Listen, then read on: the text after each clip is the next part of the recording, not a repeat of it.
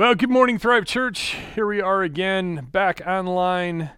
So glad to see all of you digitally speaking today. Hey, uh, before I get started here, I wanted to just acknowledge the fact there are a number of churches that have decided to um, start meeting together live.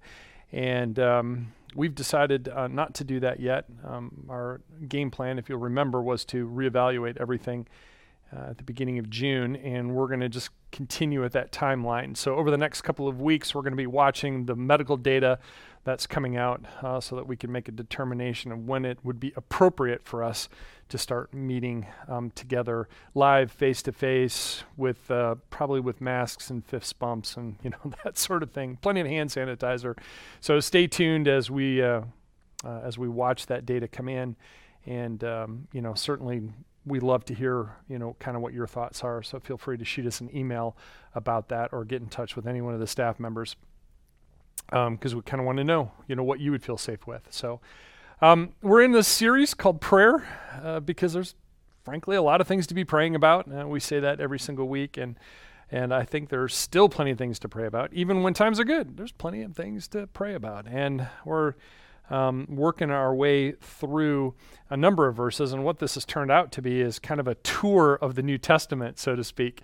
Um, we've been um, looking at the, the, words of Jesus, then we looked at Paul, and uh, today we're going to go somewhere, going to go somewhere new. But uh, before we get there, uh, if you've committed to praying five minutes a day, just kind of wondering how that's going, again, and if you're able to do it all seven days, pray five minutes every single day. Go ahead and give us a heart um, if you're on Facebook.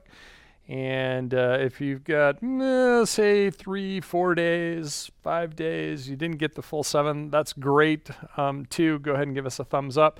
And if you weren't able to do it at all, hey, that's okay. There's no judgment here, but give us a little ha ha uh, emoji so that we have an idea that uh, we have some folks who need to hit the reset, and that's cool. Uh, no problem. So if you wouldn't mind, doing that so that we can kind of gauge where you're at, that would be awesome. So I hope that uh, you've enjoyed um, you know, this overall experience and committing to five minutes a day. And, and I believe that ultimately and eventually that will impact your life a little bit more. Um, the whole point to this, the whole point, is just to keep this idea of prayer, which is simply, again, talking with God, just trying to keep that idea in the front of your mind all the time. Um, if you can do it just five minutes a day, you might find yourself doing it more, or you might uh, do it a couple of times during the day. Um, all of it is good. Anytime you can connect with the Father, you can te- connect with with the Spirit is is good for your your soul, and I hope that that does nourish you. Um, so to help with this and to continue our tour of the New Testament, we're uh, going to be uh, looking at the book of James today, uh, James chapter 5 to, to be uh, specific. So I'm going to read through the segment that uh, we're going to examine, and then I'm going to come back and pull it apart like we've been doing most weeks. So let's uh, open a Bible if you got it, or type it into your, to your app, James chapter 5, towards the end of the book. And we're going to begin with verse 13. Here's what James writes. Is any of you, any one of you, in trouble? He should pray. Is anyone happy? Let him sing songs of praise. Is any one of you sick? He should call the elders of the church to pray over him and anoint him with oil in the name of the Lord. And the prayer offered in faith will make the sick person well. The Lord will raise him up. If he has sinned, he will be forgiven. Therefore, confess your sins to each other and pray for each other so that you may be healed. The prayer of a righteous man is powerful and effective. Um, Elijah was a man just like us. He prayed earnestly that it would not rain, and it did not rain on the land for three and a half years. Again he prayed, and the heavens gave rain, and the earth produced its crops. My brothers, if one of you should wander from the truth, and someone should bring him back, remember this whoever turns a sinner from the error of his way will save him from death and cover over a multitude of sins. This is the word of the Lord, and we believe it. Now, now there's a lot of stuff that's going on in this particular um, segment of Scripture, but I think there's some um, important things that we can draw out of it. So let's take this kind of verse by verse and, and see what we can what we can learn. So first, um, right out of the gate is this idea of prayer. If uh, is anyone among you in trouble, let them pray. Is anyone happy? Let them sing songs of praise. So, in in the first case, you have is anyone among you in trouble? Now, this is a really interesting word because um, when we think of trouble, uh, we think like um, you know, very often that uh, a person has violated something, uh, like a law or a rule uh, or a societal norm or something like that. Are they in trouble?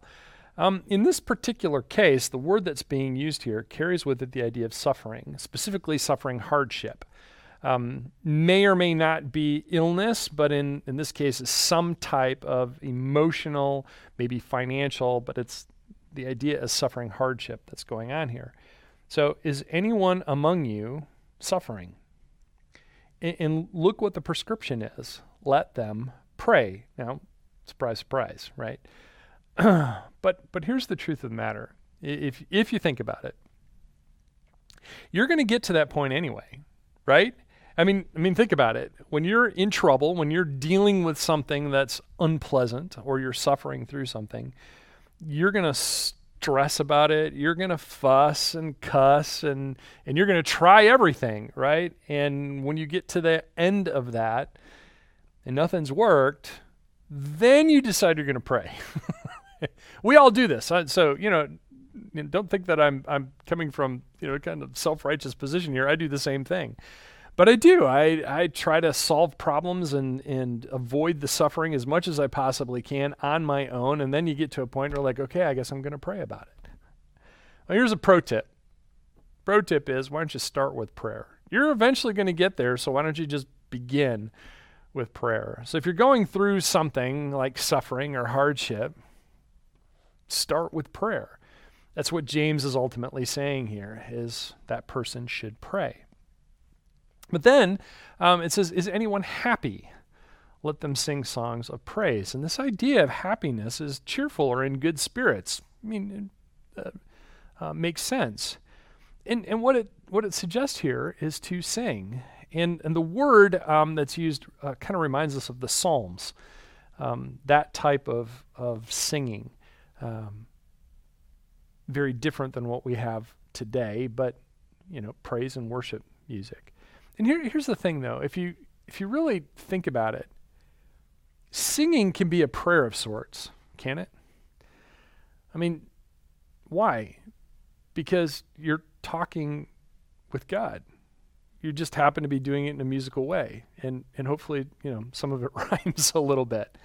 But the the point is, is that you're actually singing to God. You're praising or thanks thanking Him for something that He's done. If you're cheerful. Here's another pro tip. if you need some inspiration, I've got a nine year old that I could send to your house because pretty much she's singing something uh, 16 hours out of the day. Usually praise and worship music with the occasional show tune or Disney song thrown in for good measure.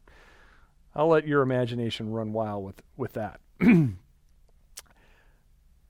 the point is, is that she's a cheerful spirit most of the time, and so she's constantly singing, and that's exactly what James is talking about here. And maybe you've got someone like that in your home too. They just kind of naturally break out in song. Uh, sometimes I feel like my house is a musical just waiting to happen. But I want you to notice something else in this verse that I think is really interesting is that there's a spectrum here. If if you look at it, James is laying out something for us. If you're down or if you're up, if you're experiencing something negative or if you're experiencing something positive, if something is bad or if something's good, ultimately what he's pressing us to do is to talk with God. So, regardless of the sets of circumstances, it is always appropriate for us to talk with God. And I think that's something that we should carry with us, especially if you're committing to five minutes a day. Because I think oftentimes when we think of prayer, is all we're going to do is you know give our laundry list of things that we need and we ask God for. But really, there's there's a spectrum here, because human beings don't just have one emotion, we have a lot of emotions. And so, in this particular case, what James is saying is regardless of where you are on the spectrum emotionally, talk with God. Just talk with Him. So, moving on to verse 14, um, he changes a little bit. He says, Is anyone um, among you sick? Let them call the elders of the church to pray over them and anoint them with oil in the name of the Lord. Now, the idea for sickness here is is any person weak? That's the the the idea that's pulled in with this word, without strength. And so the idea um, that James is trying to to push here is, look, if you're in that type of situation, if you're if you're weak because you're ill, or if you're weak because of whatever the circumstances, call the elders. Why? Because you need some help. you, you need to borrow some strength in that, in that set of circumstances, and it's perfectly acceptable and appropriate to do that. Call the elders, and they will pray and anoint with oil. Now, here's the thing. He says um, first that the, the, to call the elders of the church to pray over you. Um, surprise, surprise, you can't because you're weak. So let another person talk with God on your behalf. That's ultimately what we're saying here. If you're in that set of circumstances, borrow the strength of someone else, allow them to speak to God on your behalf. Now, this is not this is not new. There are, you know, places within the Gospels where we find Jesus being astonished at the faith of the friends of a particular person who is uh, infirmed um, and uh, heals the, uh, if I remember right, it was a, a, a lame person. Um, because of the faith of the friends. You, you remember the story. They actually cut a hole in the roof so that they could, you know, drop the, the invalid down um, and Jesus could heal them. And he looks at the faith of the friends and and ultimately does the healing. That's what's going on here is that look, if you can't do it on your own, then borrow the strength from someone else. Call the elders, allow them to pray for you. And then it says here to anoint with oil. Now, anointing with oil has a lot of different implications to it. But within the Old Testament, um, we know that oil, particular oils, were used to dress wounds um, either as an antiseptic or as a way of, of helping to, to heal those wounds.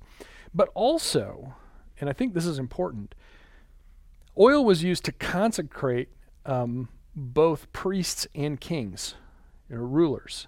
So they were anointed with oil and they were shown to be um, uh, picking up uh, an important office, whether it was a priest or if it was some type of a ruler.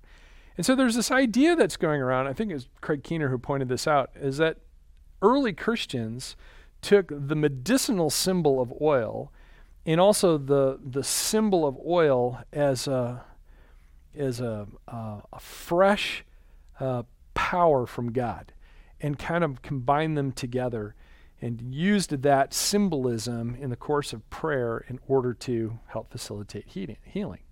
So keep that in mind is that if you're if you're sick or if you're weak from set of circumstances ask others to talk with God on, be, on your behalf and as they do and they anoint you with oil you receive fresh power fresh strength and hopefully healing from the Lord through that simple act now this isn't um, uh, necessarily what we would call um, you know a healing miracle but rather this is God answering prayer and this is something that everybody can do. This is not a gift of a spiritual gift of healing that only a few may have.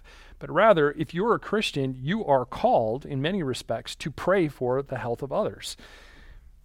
Because there might be a time where you need it at some point. So when we um, are aware of friends or family or you know, someone within the church who is ill or without strength, we should pray for them. And um, elders of the church will come along and anoint oil on them and pray for them. And, and it says here that, that God actually answers those prayers. So moving on to them uh, to verse 15, and the prayer offered in faith will make the sick person well, will make the weak person strong. The Lord will raise them up. If they have sinned, they will be forgiven, which is just kind of an odd verse, I think. Very strange. But but the truth of the matter is, the Old Testament prophets often used healing as an image for forgiveness. So those two things are are combined. And if you'll remember, again, Jesus did the same thing. Which is easier, to say your sins are forgiven or to get up, uh, take your mat, and walk? You know, the, the point is, is that the, the Son of God has that type of authority. And so here we see a very similar type of thing is that there's healing. God will raise them up, and if they've sinned, they will be forgiven by it. So he goes on and says, Therefore, confess your sins to each other and pray for each other so that you may be healed. This requires maybe a little um, mental uh, effort to kind of sort through. Because the truth of the matter is, we don't like the idea of confession, do we? I mean, really, we really don't. This idea of confessing things. Um, and there's a variety of reasons for that, I suppose. But forgiveness seems to clear the way for healing. And I think that's an important thing to remember. We don't like confession largely because it makes us feel vulnerable, and we don't like that. Um, but forgiveness tends to open up the possibility for healing. Because sometimes the illness that we have, sometimes the sickness, sometimes the weakness comes from sins that we're engaged in um, things that we know are contrary to what God wants for us. And then you'll notice the very next sentence the prayer of a righteous person is powerful and effective. Well, how? Well, partially because of confession. And so I want to make two comments about, about confession because I think this is really important for us to think about. Confession is certainly uncomfortable. Again, we have to admit that uh, we don't have it all together, and nobody nobody likes doing that. We don't like admitting the fact that we we don't have uh, all of our ducks in a row, that we don't have everything the way that we, we want them to, or or the way other people think we ought to have them. And it makes us vulnerable, and none of us really likes to feel vulnerable. But to have somebody in your life who has grace and mercy for you makes that a lot easier. So if if you're in a position where you need some healing, you need some strength, and maybe you need some for forgiveness, confess. The first one is the hardest, by the way, first time you do it. But on the flip side, and I think this is important for all Christians to understand, if you're in a position to hear someone else confess, please do it with a measure of love, extra measure of love, actually. Make sure you're the person who has the grace and mercy for that individual. Um, you needed it once in your life too, and you might need it again. So, from a point of confessing to one another, be vulnerable with each other. Just admit the fact that you're in this straits, that you need some forgiveness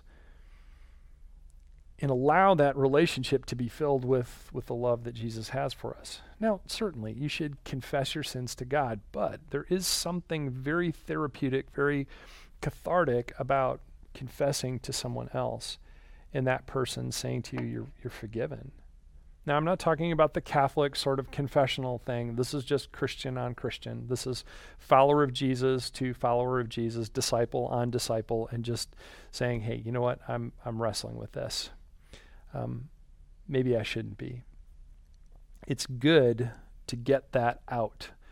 Uh, we call it externalizing things because there it is, and once you shine light on on those issues, they tend to shrivel up and go away.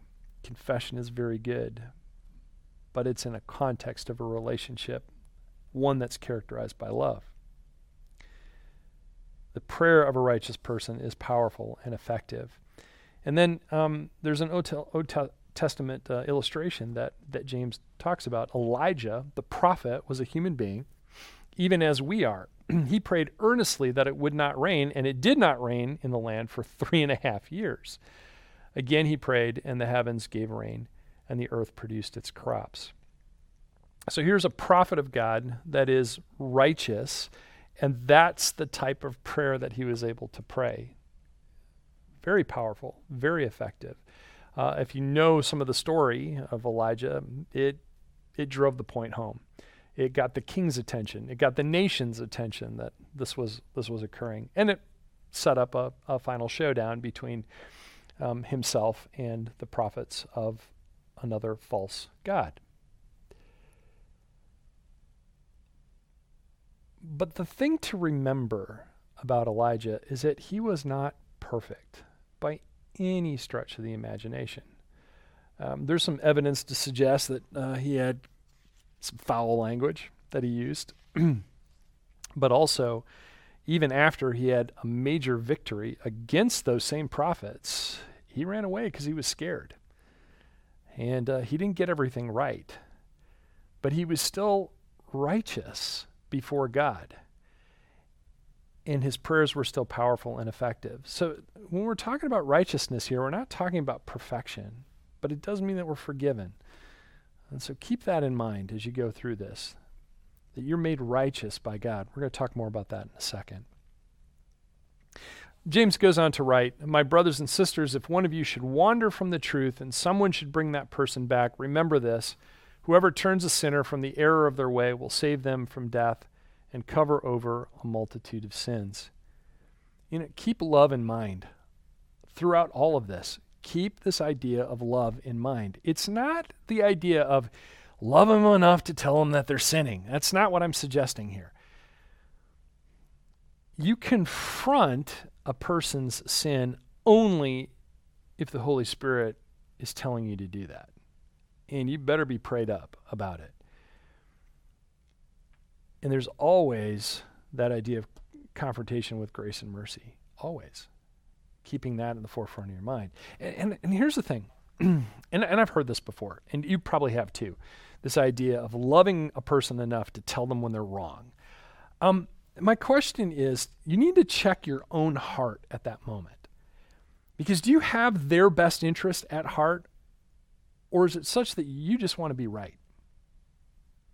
That's a that's a tough thing, actually. And if you don't have their best interests at heart, and if you're not filled with love and compassion and mercy and grace for them, my question is why not? You might want to check in with Jesus about that one uh, before you love someone enough to tell them that they're wrong. Um, and frankly, you might want to confess that you don't have that love in your heart. Just saying. I've been convicted um, by the central idea here. This prayer of a righteous person is powerful and effective.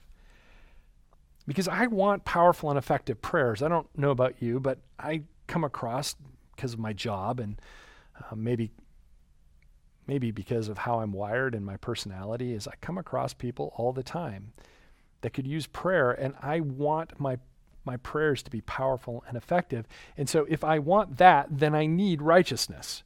Those two things go hand in hand. It's the prayer of a righteous person, male or female, that is powerful and effective.